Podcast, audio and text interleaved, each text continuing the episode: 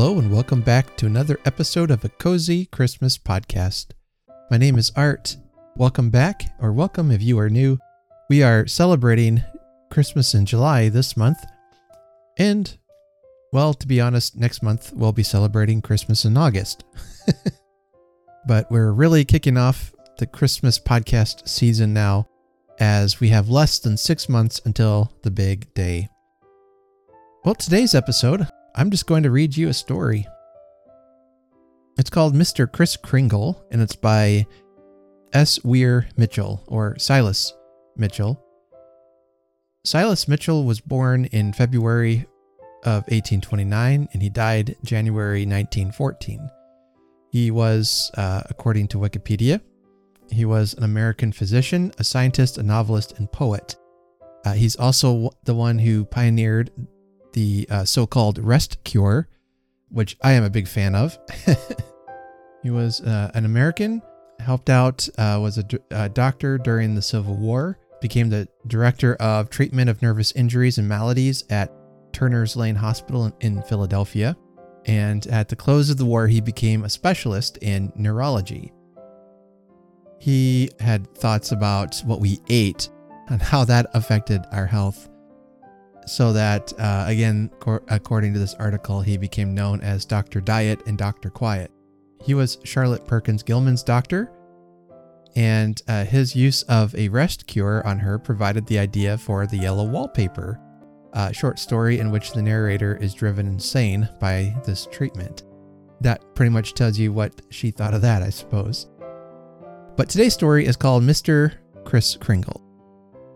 And it takes place on Christmas Eve, and you might think this would be a story, maybe it would be better to wait until the weather got colder, the season got closer, and all that. But as you'll find out, especially towards the beginning, it goes from the typical sad and sentimental to uh, a part of the story that gets very kind of, you're not sure what direction the story is going in, if it's going to be scary or frightening, uh, thing, things like that. And that's all I'll say about the story for now. So if you are ready, I invite you to come and sit by the Christmas fire, and I'll read to you Mr. Kris Kringle by S. Weir Mitchell, published in 1893.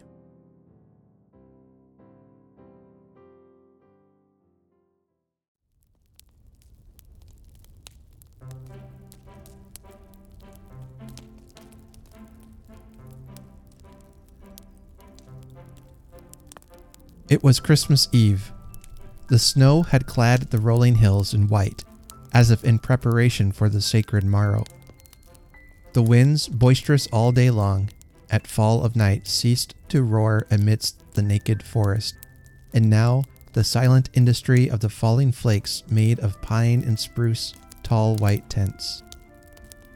At last, as the darkness grew, a deepening stillness came on hill and valley, and all nature seemed to wait expectant of the coming of the Christmas time.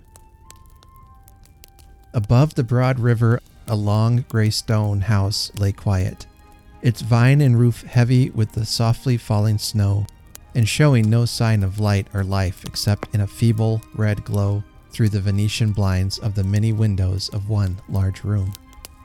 Within, a huge fire of mighty logs lit up with distinctness only the middle space, and fell with variable illumination on a silent group about the hearth. On one side, a mother sat with her cheek upon her hand, her elbow on the table, gazing steadily into the fire. On the other side were two children, a girl and a boy, he on a cushion, she in a low chair. Some half felt sadness repressed for these little ones the usual gay Christmas humor of the hopeful hour commonly so full for them of that anticipative joy to which life brings shadowy sadness as the years run on. Now and then the boy looked across the room, pleased when the leaping flames sent flaring over floor and wall long shadows from the tall brass andirons or claw footed chair and table. Sometimes he glanced shyly at the mother, but getting no answering smile, kept silence.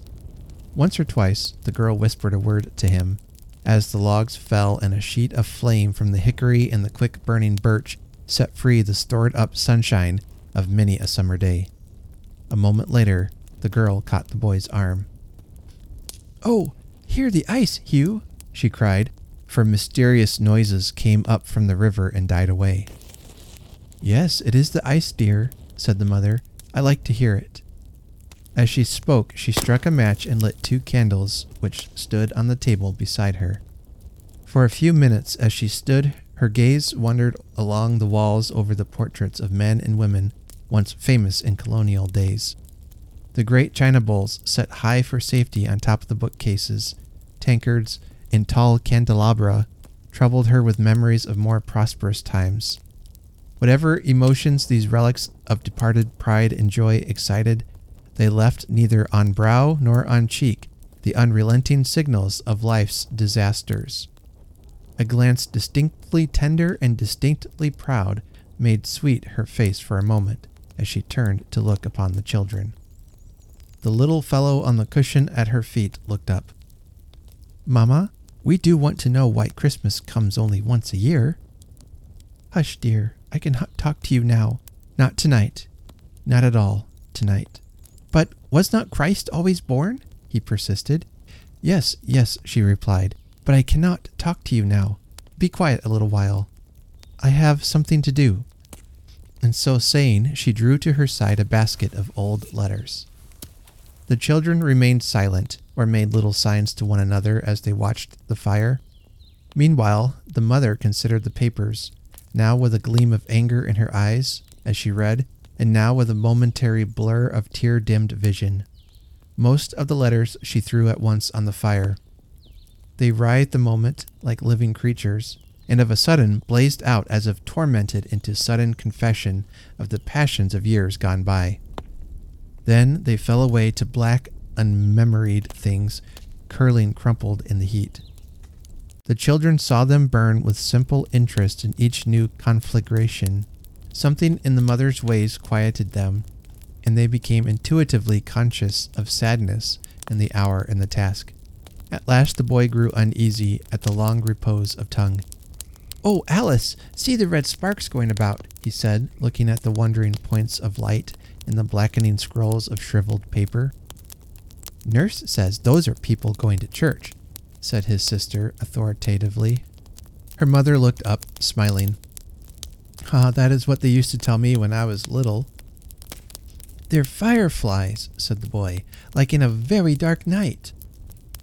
Now and then his R's troubled him a little, and conscious of his difficulty, he spoke at times with oddly serious deliberation.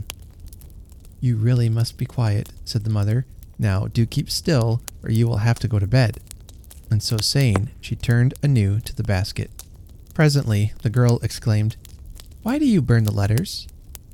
She had some of her mother's persistency and was not readily controlled. This time, the mother made no reply. A sharp spasm of pain went over her features. Looking into the fire, as if altogether unconscious of the quick spies at her side, she said aloud, Oh, I can no more. Let them wait. What a fool I was. What a fool. And abruptly pushed the basket aside. The little fellow leaped up and cast his arms about her while his long yellow hair fell on her neck and shoulder. Oh, Mamma, he cried, don't read any more. Let me burn them. I hate them to hurt you. She smiled on him through tears. Rare things for her. Everyone must bear his own troubles, Hugh. You couldn't help me. You couldn't know, dear, what to burn. But I know, said the girl decisively. I know. I had a letter once, but Hugh never had a letter. I wish Kris Kringle would take them away this very, very night. And lessons, too. I do. What will he bring us for Christmas, Mamma? I know what. I want. A Kris Kringle to take away troubles would suit me well, Alice. I could hang up a big stocking. And I know what I want, said the boy. Nurse says Kris has no money this Christmas. I don't care. But the great blue eyes filled as he spoke. The mother rose. There will be no more presents this year, Hugh. Only, only more love from me, from one another, and you must be brave and help me, because you know this is not the worst of it. We are to go away next week and must live in the town. You see, dears, it can't be helped. Yes, said Hugh thoughtfully, it can't be helped, Alice. I don't want to go, said the girl. Hush, said Hugh. And I do want a doll. I told you to be quiet, Alice, returned the mother, a rising note of anger in her voice. In fact, she was close upon a burst of tears, but the emotions are all near of kin and linked in mystery of relationship. Pity and love for the moment became unreasoning wrath. You are disobedient, she continued. Oh, mamma, we are very sorry, said the lad, who had been the less offending culprit. Oh, well, well, no matter. It is bedtime, children. Now to bed, and no more nonsense. I can't have it. I can't bear it. The children rose submissively, and kissing her, were just leaving the room when she said, Oh, but we must not lose our manners. You forget. The girl, pausing near the doorway, dropped a curtsy. That wasn't very well done, Alice. Ah, that was better. The little fellow made a bow quite worthy of the days of minuet and hoop, and then running back, kissed the tall mother with a certain passionate tenderness, saying softly, Now don't you cry when we are gone, dear, dear mamma. And then in a whisper, I will pray God not to let you cry. And so fled away, leaving her still perilously close to tears.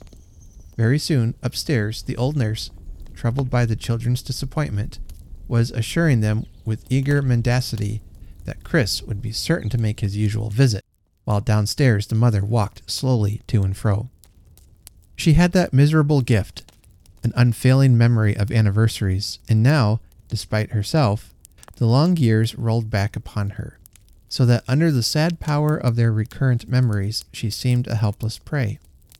While the children were yet too young to recognize their loss, the great calamity of her life had come. Then, by degrees, the wreck of her fortune had gone to pieces, and now at last the home of her own people, deeply mortgaged, was about to pass from her forever.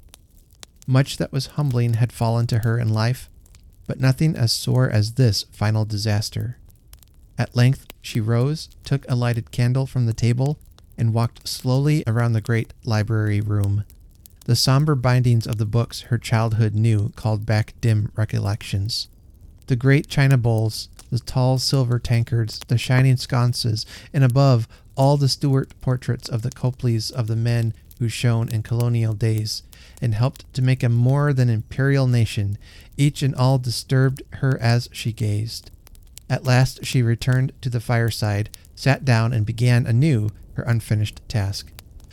With hasty hands she tumbled over the letters, and at length came upon a package tied with a faded ribbon one of those thin orange colored silk bands with which cigars are tied in bundles. She threw it aside with a quick movement of disdain and opened the case of a miniature, slowly and with deliberate care. A letter fell on to her lap as she bent over the portrait of a young man. The day, the time, the need to dispose of accumulated letters had brought her to this, which she meant to be a final settlement of one of life's grim accounts. For a while, she steadily regarded the relics of happier hours. Then, throwing herself back in her chair, she cried aloud, How long I hoped! How hopeless was my hope! And he said, he said I was cruel and hard, that I loved him no more. Oh, that was a lie, a bitter lie. But a sot, a sot, and my children to grow up and see what I saw and learn to bear what I have borne? No, no, a thousand times no. I chose between two duties, and I was right. I was the man of the two, and I sent him away forever. He said, Yes, I was right, but my God, how cruel is life! I would never have gone. Never, never. There! she exclaimed and threw back the miniature into the basket, closing it with violence as she did so, as one may shut an unpleasant book read and done with. For a moment, and with firmer face, she considered the letter, reading scraps of it aloud, as if testing her resolution to make an end of it all. Hard was I? Yes. Would I had been sooner hard. My children would have been better off.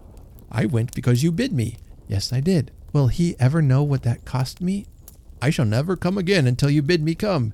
Not in this world, then? she cried. Oh, Hugh, Hugh.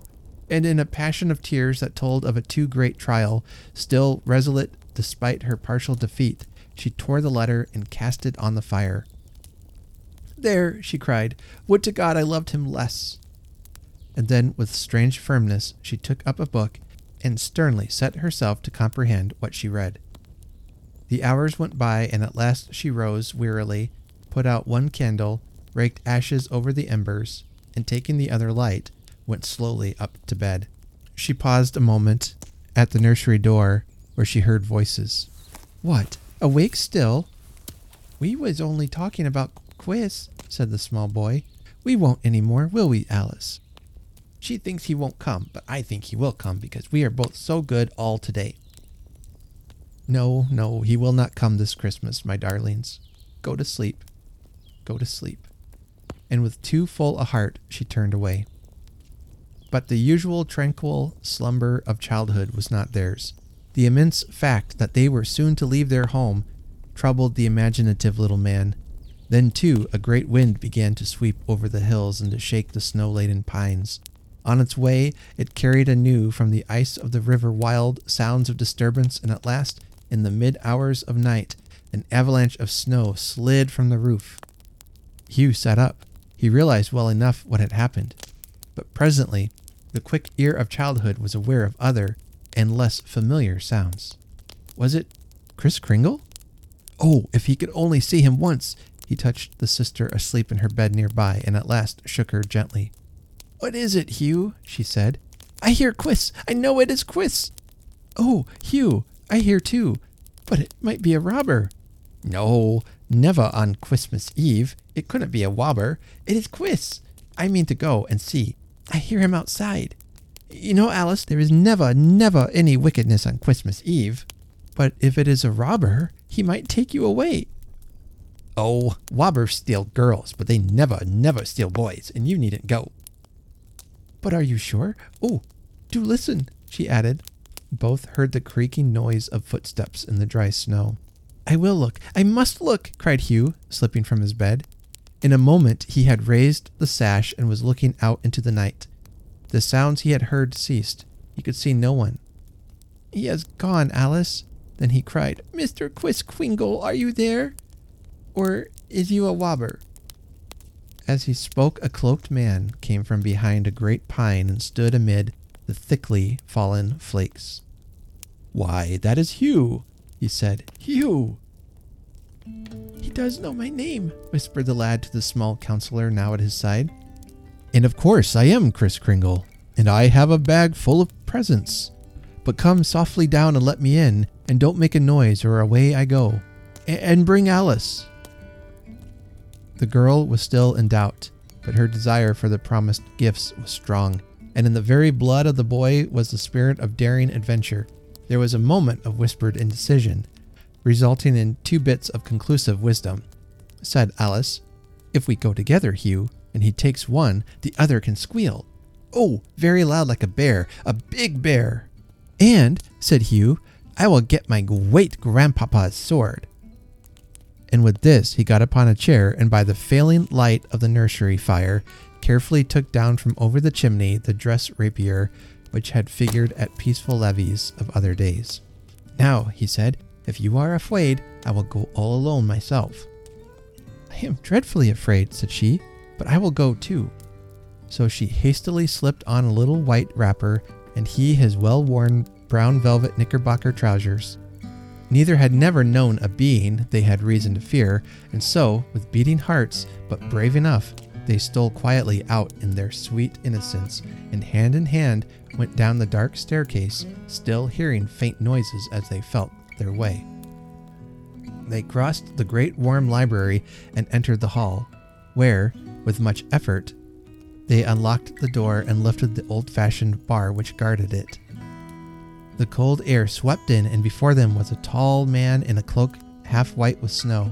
He said at once, Oh, Hugh, Alice, pleasant Christmas to you. Let us get in out of the cold, but carefully, carefully, no sound. And as he spoke, he shut the door behind him. Come, he said, and seeming to know the way, went before them into the library. Oh, I'm so frightened, said Alice to Hugh in a whisper. I wish I was in bed. Not so the boy.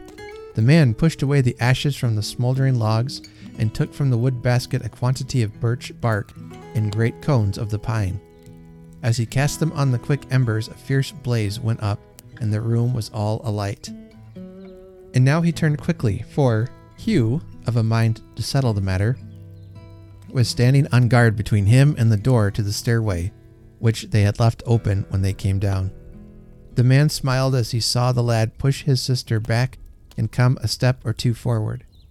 He made a pretty picture in his white shirt, brown knee breeches, and little bare legs, the yellow locks about his shoulders, the rapier in his hand, alert and quite fearless.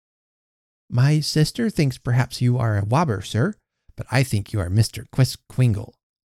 Yes, I am Kris Kringle tonight, and you see I know your names Alice, Hugh. His cloak fell from him, and he stood smiling, a handsome Kris. Do not be afraid. Be sure I love little children. Come, let us talk a bit. It's all right, Alice, said the boy. I said he wasn't a wobber. And they went hand in hand toward the fire, now a brilliant blaze. The man leaned heavily upon a chair back, his lips moving, a great stir of emotion shaking him as he gazed on the little ones. But he said again, quickly, Yes, yes, I am Kris Kringle. And then, with much amusement, And what do you mean to do with your sword, my little man? It was to kill the wobber, sir, but you mustn't be afraid because you are not a wobber. And he really won't hurt you, added Alice. Good gracious, exclaimed Kris, smiling. You're a gallant little gentleman, and you have been. Are you always a good boy to your mother? I has been a very good boy. Then his conscience entered a protest, and he added, For two whole days. I'll go and ask Mamma to come and tell you. No, no, said Kris. It is only children can see me. Old folks couldn't see me. My mother is very young. Oh, but not a child, not like you. Please, sir, do let us see the presents, said Alice, much at her ease. For now he pushed a great chair to the fire and seated them both in it, saying, Ah, oh, the poor little cold toes. Then he carefully closed the door they had left open and said, smiling as he sat down opposite them, I have come far, very far, to see you. Has you come far tonight? said the little host with rising courage. No, not far tonight. Then he paused. Is is your mother well? Yes, said Hugh, she is very well, and we are much obliged. May we soon see the presents? said Alice. They did say you would not come tonight because we are poor now. And, added Hugh, my pony is sold to a man, and his tail is very long, and he loves sugar. Uh, the pony, I mean, and Mamma says we must go away and live in the town. Yes, yes, said Kris. I, I know. He knows, said Hugh. Oh, they know everything in fairyland, said Alice. Was you ever in fairyland, sir? asked Hugh. Yes. Whereabouts is it, sir? And please, how is it bounded on the north? And what are the principal rivers? We might look for it on the map. It is in the Black Hills. Oh, the Black Hills, said Alice. I know. Yes, but you're not sleepy? Not a bit sleepy? No, no. Then before the pretty things hop out of my bag, let me tell you a story. And he smiled at his desire to lengthen a delicious hour. I would like that. And I hope it won't be very, very long, said Alice, on more sordid things intent. That's the way with girls, Mr. Quingle. They can't wait. Oh, well, well. Once on a time, there was a bad boy, and he was very naughty. And no one loved him because he spent love like money till it was all gone. When he found he had no more love given him, he went away, and away to a far country. Like the man in the Bible, said Hugh promptly. The, uh, the, what's his name, Alice? The prodigal son, said Kris.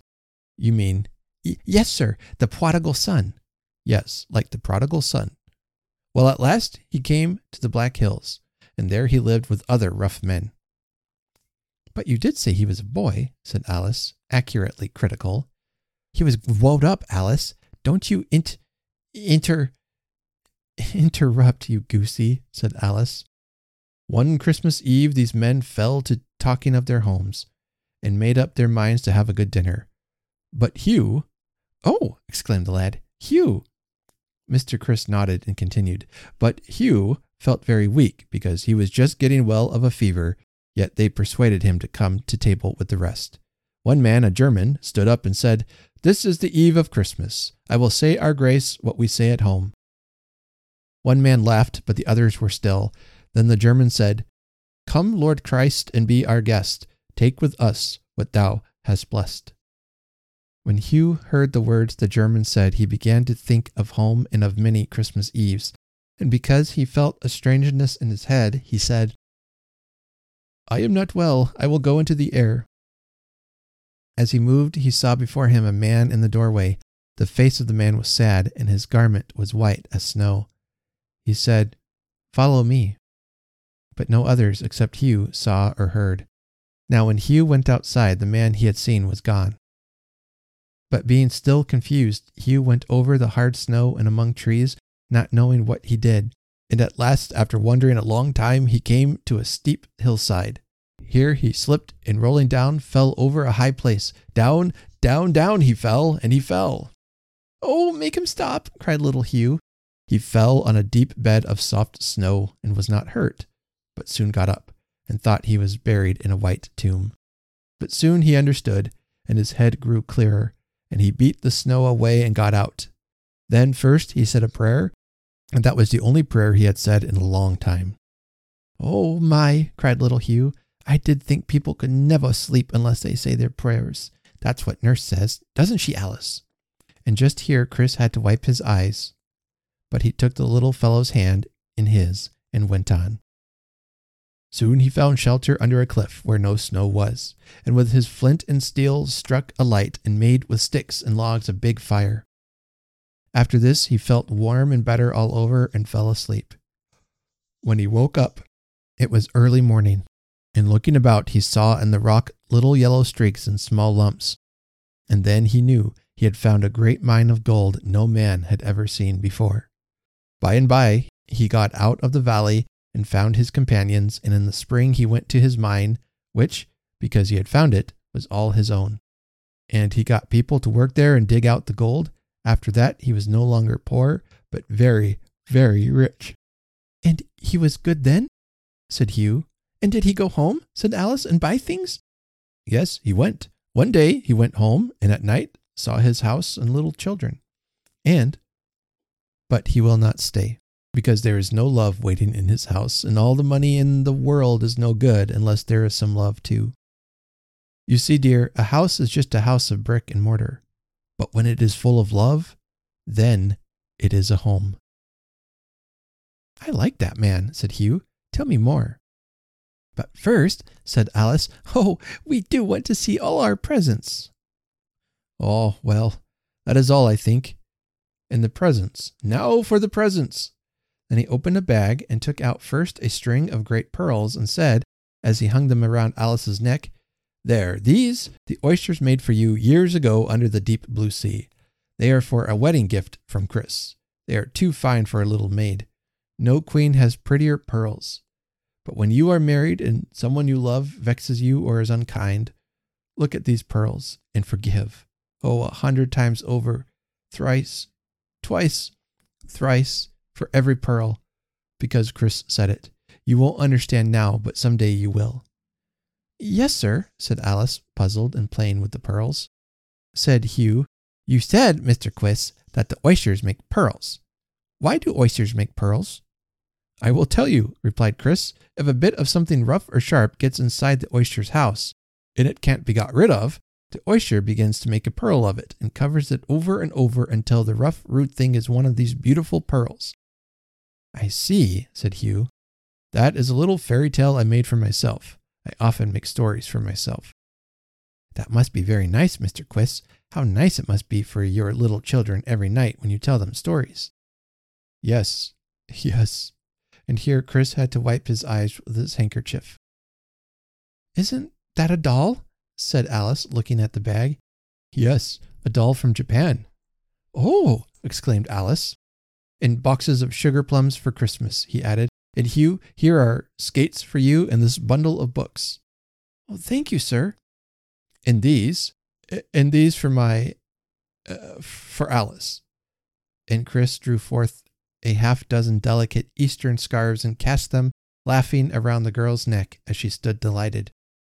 And now I want to trust you. This is for for your mother. Only an envelope from Kris to her.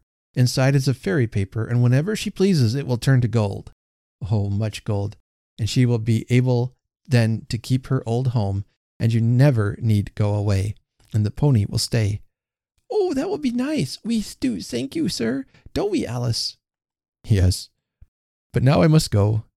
Kiss me. You will kiss me? He seemed to doubt it.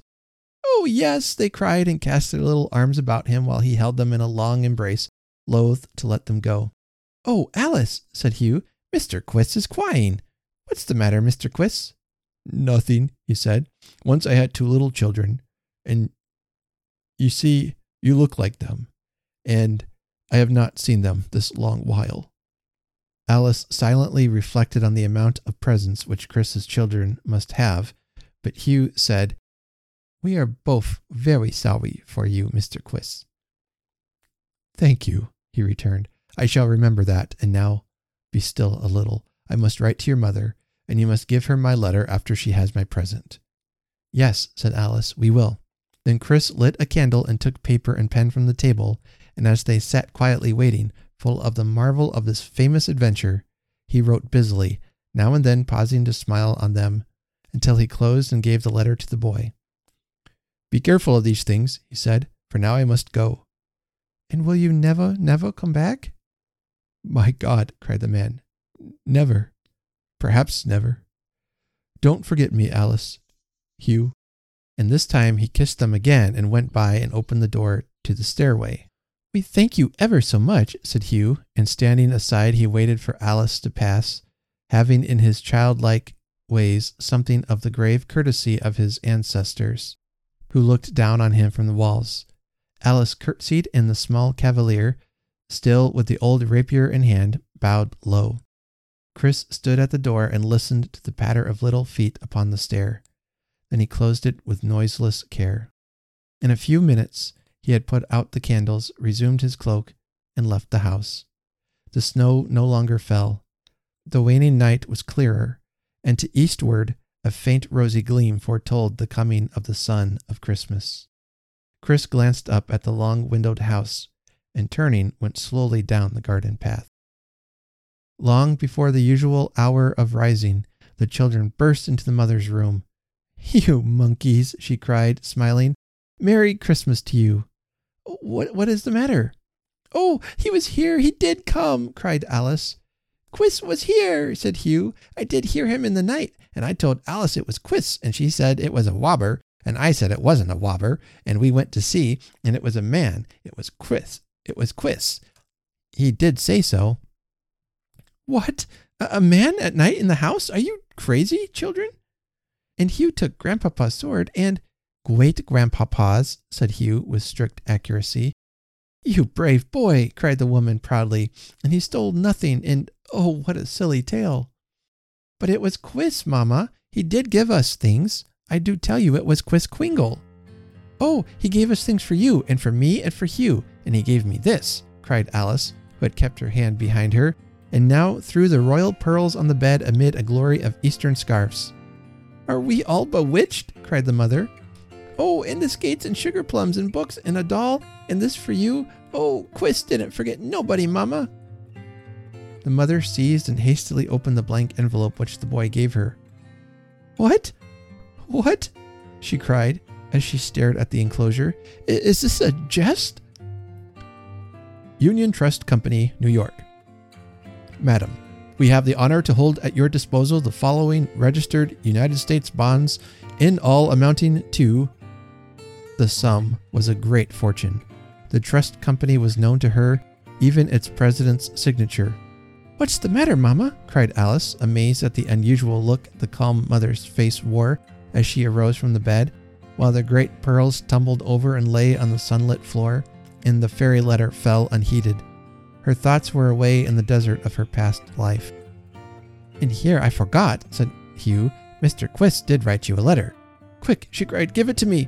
She opened it with fierce eagerness. Then she said, Go away. Leave me alone. Yes, yes, I, I will talk to you by and by. Go now. and she drove the astonished children from the room and sat down with her letter. Dear Alice, shall I say wife? I promised to come no more until you asked me to come.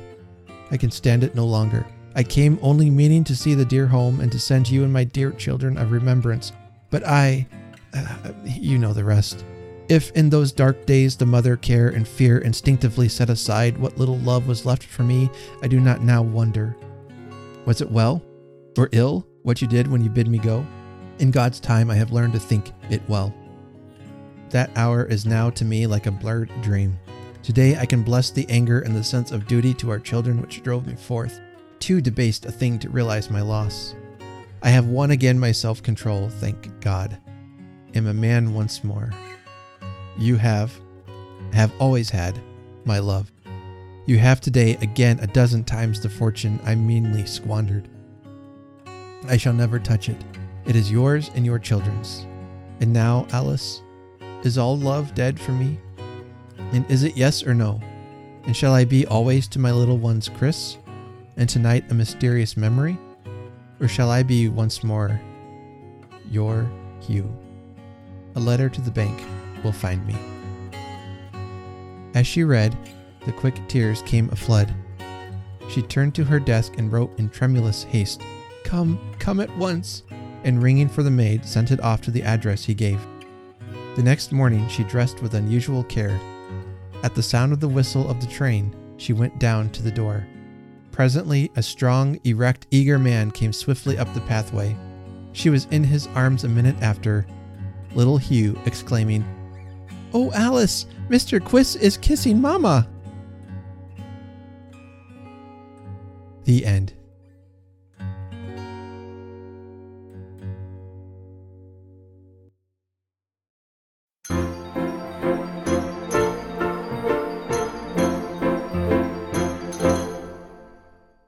Well, I hope you enjoyed today's story.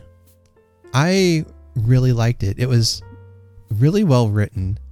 I love the opening descriptions of the snowy world that we find ourselves in and just the slow revelation of the story of this family and how they are having to leave their home that has been the mom's home for for for years and years. And it's been in her family for years. And now because of poverty they're going to have to sell everything and move. And then we, we find out it was her husband who spent all of her money ran off. And in the end, he finds gold. He learns his lesson. He comes back. He gives it all to her and says, I will only come back if you want me. I think she also understood what he said that a house without love is not a home. You know, you might think that this guy doesn't deserve that second chance, but isn't that what all the great Christmas stories are about?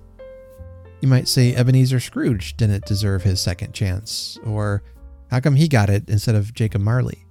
Especially because it seems that Scrooge was worse than Marley. Well, that's the joy of Christmas. It's a chance of redemption, a chance for families to be reunited, a chance to make amends for old mistakes. And that, my friends, is what Christmas is all about. All right, that's all I have for today. Until next time, uh, I want to thank you for listening. I'd encourage you to share this online, subscribe, and leave us a rating, as these things really do help the podcast grow. If you'd like to help support us in a financial way, there are links in the show notes. And for any level of support, I will be happy to send you a Christmas card and a bookmark or sticker as my way of saying thank you. Just send me your address and I'll get that out to you. And so until next time, let us remember to honor Christmas in our heart and try to keep it all the year. Have a very Merry Christmas.